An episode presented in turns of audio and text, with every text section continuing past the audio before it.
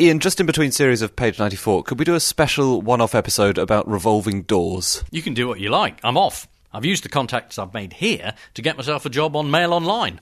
Page 94, the Private Eye Podcast. Hello and welcome to a one off special edition of page 94. My name is Andrew Hunter Murray and this is a bonus inter series podcast all about the revolving door between government and the world of big business. Uh, if you don't read the magazine, first of all, uh, please go and buy the magazine. And secondly, uh, in our last issue, we had a special six page report all about this distinctly murky system. Private Eye's crack investigative squad have been looking into it for some years now, and it has reached almost epidemic proportions lately. First up, here is one of the authors of the report, Richard Brooks, explaining exactly what the revolving door is. The revolving door is uh, a slightly tongue in cheek reference to the way that senior officials and politicians can move seamlessly from their public position into a very lucrative private payday. And it's an internationally recognised phenomenon as well. Uh, here is the fellow Private Eye reporter and the co author of the special report, Solomon Hughes. In Japan, it's known as Amakudari, which means descent of the gods from heaven because the government gods descend into the world of uh, corporate enterprise. Very, very dramatic saying, whereas in France they call it pantouflage, which means putting on a lovely warm pair of slippers. The history of the revolving door may sound like it stretches back to ancient Japanese feudal tradition, but you will be delighted to hear that it is still being practiced and perfected even today. Here's Richard Brooks. George Osborne's top advisor, chap called Rupert Harrison, nice chap, old Etonian, often does a lot on the television and radio now. When he was with George Osborne in the Treasury, he came up with the idea of uh, what some people have called a pensions free for all, where people can just uh, take all their pension savings and do what they want with it, spend it on a Lamborghini, anything like that. But of course, they don't do that. They buy other financial products sold by uh, companies like BlackRock Asset Management, the biggest asset manager in the world, okay. which is, funnily enough, where he now works. Having left George Osborne's office, he has become a managing director at BlackRock. Okay, so there's clearly an incentive for someone who's in government or is making policy to try and come up with policies that are friendly towards the business areas that they know about. Is that yes, that that's it. That They would say that's just a terrible calumny, and that uh, they have far too much integrity for that kind of thing. And I think they probably aren't sitting in their offices in Whitehall thinking, "Aha, here's a clever wheeze. Uh, I'll be able to cash in on this in a few months' time." It's not quite as blatant as that. It's a bit more um, insidious and ubiquitous and there might be other long words to describe it as well. but the point of this special report was to show just how widespread this phenomenon is and just how standard it is uh, for officials to leave a public job and move into a private job in a very similar area. Uh, so you create this environment in which there's an expectation that you will get a job in the private sector. That's going to affect your behaviour while you're in office because you you're likely to see things the way that your prospective employers will. You want to have some sort of integrity. You want to be consistent. You will also be regularly meeting your former colleagues who've not so long ago spun through the revolving door and are now representing firms that you're involved with as a regulator or a policymaker. The two sides become very entwined and everybody starts to think alike. That's the problem. You remove all the tension between the public sector and the private sector, which you would hope produces the right result, and you end up with everybody thinking like the people who want to make money. And is this partly because the private sector is much more involved in government? I'm thinking of large contracts being dished out to prisons or to uh, the health service or anything like that, because that has yeah, risen yeah. a great deal over the last, what, 20, 30 years. That's right. The revolving door really became a bit of a controversy in the early days of privatisation Peter Walker, for example, was the energy secretary mm-hmm. who um, sold off the, the gas industry, um, and he then went to work for British Gas in right. the 1980s. So there were the occasional scandalous examples like that, but the phenomenon grew in number drastically under New Labour when their version of privatisation was outsourcing and the private finance initiative. See page 94, episode 18. So, uh, case in point of a senior minister who's recently left government, perhaps looking around uh, for something to do with his whole life ahead of him, of course, uh, David Cameron. So, what's the next Prime Minister to do? You know, when people reach top jobs at a very young age, they're going to want to, they know they're going to have to do something afterwards, especially with no way back into politics. Once you Right. once you crash and burn, you're gone. That's it. Cameron won't be uh, a Westminster politician again. Um, so you've got to think seriously about what you're going to do for the rest of your life, and of course you're going to leave your options open. In our special report, we we ran through what some of the new Labour lot have done: Brown, Blair, Mandelson. Yeah, so, I mean, Um, obviously, Tony Blair is widely known as having taken a huge number of business jobs all over the world, but except it's not really clear what exactly he's taken because it's all done through a company, is that right? Yeah, Tony Blair runs his affairs through a very opaque structure. He has a limited liability partnership, a limited partnership, and a limited company, a kind of chain of ownership that conceals what he's doing, how much he's earning. Uh, you have no idea what his income is uh, or where it comes from. And of course, he didn't take a position in the Lords, so he doesn't have to declare anything publicly. Peter Mandelson, on the other hand, did take a position in the Lords, but he's found a loophole in the regulations governing what you have to declare by setting up a consultancy and saying, ah, I earn money from this consultancy, and we don't know who the consultancy's clients are. We get the odd glimpse, but uh, we don't know all of them. But surely, if the consultancy has clients who want uh, Mr. Mandelson to lobby for them using his doubtless impeccable uh, roster of clients that he's built Yeah, up in government yeah. and contacts that he's built Yeah. up in government, there's no way around this in the rules. There's no way to say, look, are you working for companies who are lobbying the government? And might that have any bearing on? No, the, the rules say that if you are personally involved, then you should declare who the client is. But he says he's not personally involved, and he appears to have had some sort of clearance from the Lord's authorities to say that's okay. It looks very odd because we know that people take on his firm Right. because of him. They don't. Uh, They don't take on the, firm and say, "Oh, I hope we get Mandelson when it is, it's Mandelson's firm. That's right. It's, the firm is called Global Counsel. Okay. It's essentially Lord Mandelson and a chap called Benjamin Wegg Prosser. Big corporate clients don't phone up and hope they get Benji.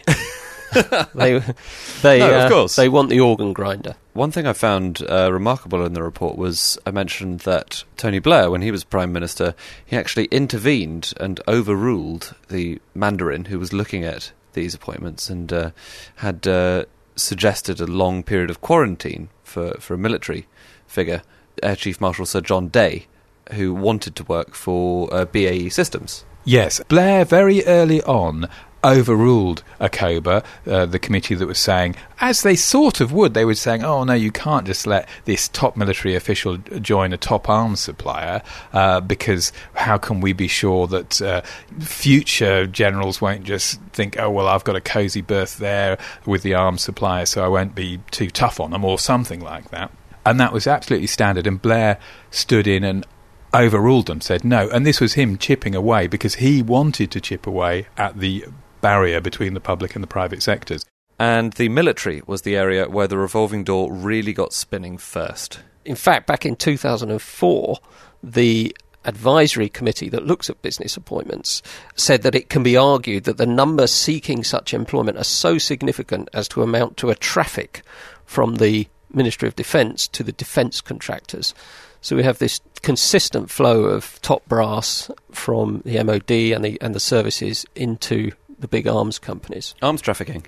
Arms trafficking. Thank you very much. right. Well done. Um, but you can imagine what it means in practice. If you're if you're a, a field marshal or a general, and you're in your fifties, you're thinking about something else to do. The Ministry of Defence listen to what you say about what the armed forces need. So, are you going to say, look, let's not cut tens of thousands of troops?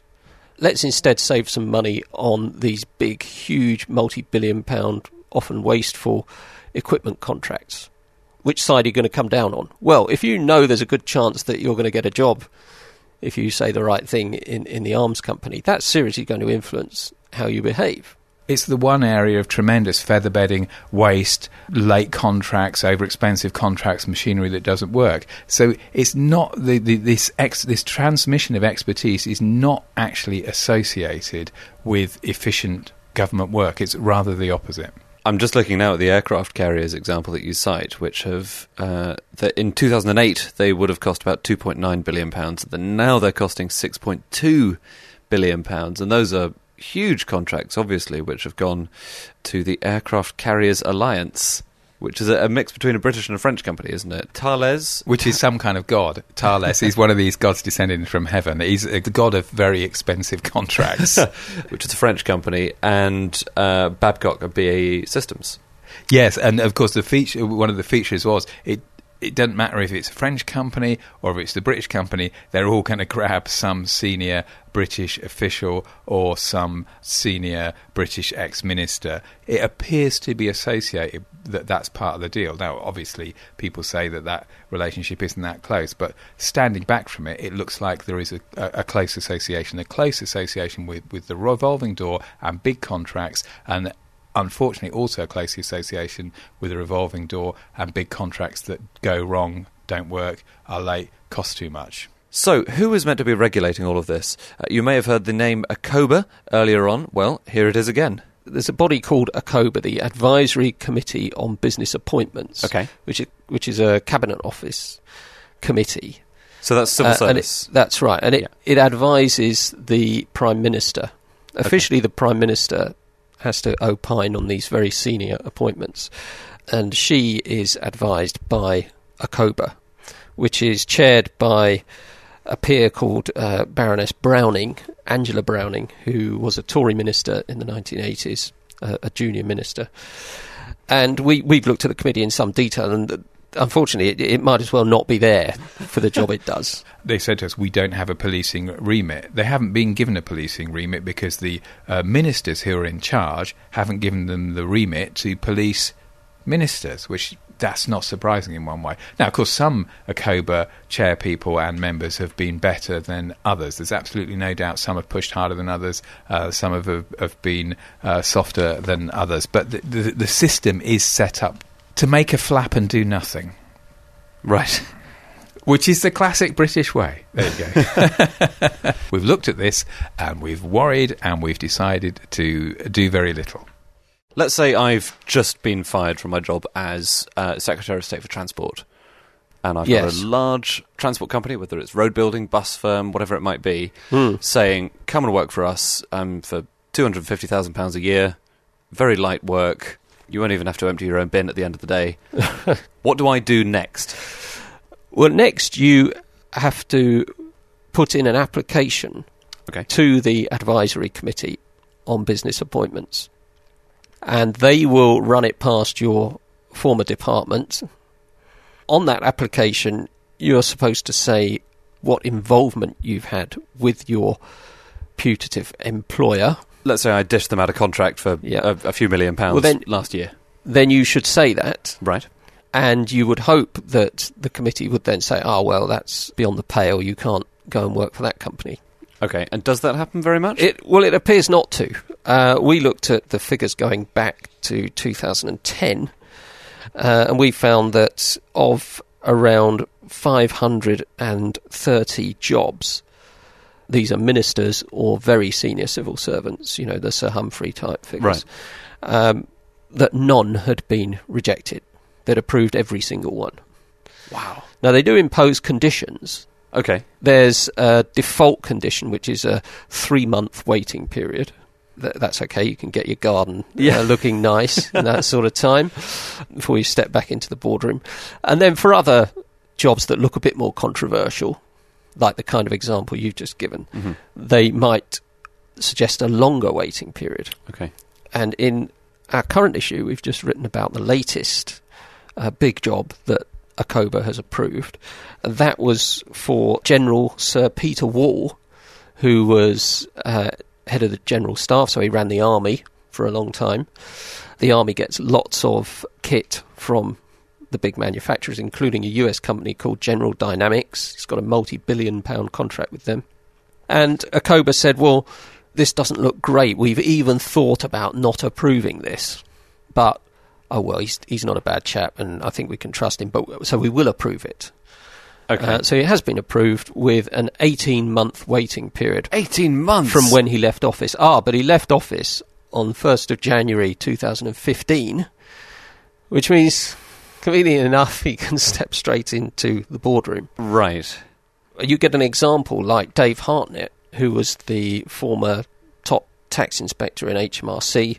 He had extensive dealings with HSBC when they had just been exposed for their huge Swiss offshore tax evasion, and HMRC had got this disc full of details. He met the bank half a dozen times.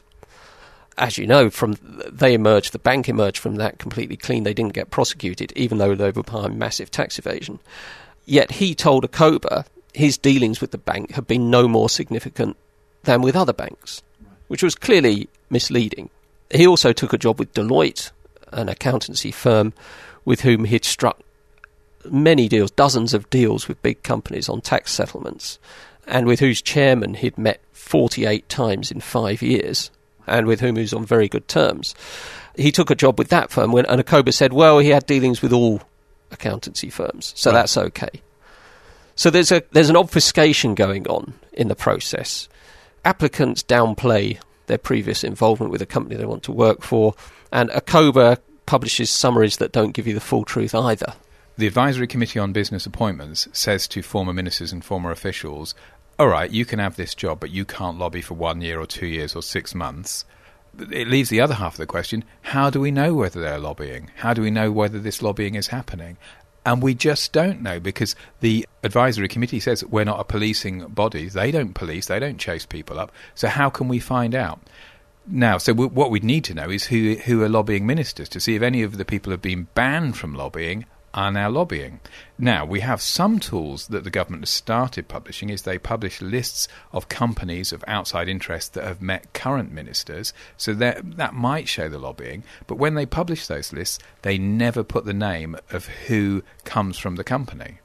So I spotted a couple of years ago that a very senior civil servant in the uh, Department of Energy had met somebody from a company called URS. URS, an, an American company that had a very expensive, very sensitive contract working on nuclear materials for the Department of Energy. I mean, you're talking hundreds of millions of pounds of work here, and they were doing it badly. It wasn't going well. So, if somebody from this American company is meeting a, a Department of Energy civil servant, that could be lobbying about a sensitive contract. But the question was, who was meeting? Who had come from URS? We didn't know. Uh, I did a Freedom of Information uh, request, and the answer came back. It was a man called Lord Strathclyde, a former government minister who'd left government, joined URS. He'd been allowed to have the job. Uh, Cobra said, "Yeah, you can have the job," but they said, "But you can't lobby for two years." And yet here he was meeting a senior civil servant on behalf of the firm, which looks like lobbying. He said he wasn't lobbying. He said he was meeting, I don't know, for some other reason, a chat, I don't know. But he was meeting in the name of URS. That's what the record said. Potentially, if you have the names of the people who meet ministers, you could spot whether anyone is potentially breaking the rules on ACOBA and whether those rules would need to be tightened up. The problem is they don't publish those names. Now, they did give that name in response to a Freedom of Information request two years ago, but ever since then, every time I've asked for the name of somebody meeting a minister, off the list of we met these people from these companies, they refuse to say. They say it's confidential personal information. And also, you can't make a Freedom of Information request about every single governmental meeting. No. A, they won't tell you, See page 94, episode 12. but also it's not practical for journalists to no. do. No, I mean, it's, it's really obvious and simple, isn't it? Uh, Give us the list of the names. we say that look if you if we could see people's applications or at least what they say on their application about their prior involvement with a future employer uh, that would encourage them to tell the truth because if it's not true it would be exposed Yeah. uh, they say oh no no no if we give out any information at all people won't play ball with the process so you can, we're effect- so they're you can't effectively ask people to tell the truth because they'll lie. exactly exactly Is anything being done about it at the moment? Because this seems to be a system that doesn't quite work in terms of the taxpayer. Yeah, it doesn't work. There's a parliamentary committee called the Public Administration and Constitutional Affairs Committee, which is looking at ACOBA. It regularly looks at ACOBA, and, and it's it's it's forever saying, "Look, this is useless." Uh, back in 2008, it said that uh, former ministers, in particular, appear to be able to use with impunity the contracts they build up as public servants to further a private interest. Nothing's been done since. A very senior figure said uh, in 2010 he defined the revolving door not about greedy ex ministers, but about corporate influence. And he said, uh, I'm talking about lobbying, and we all know how it works the lunches, the hospitality, the quiet word in your ear, the ex ministers and ex advisors for hire helping big business find the right way to get its way.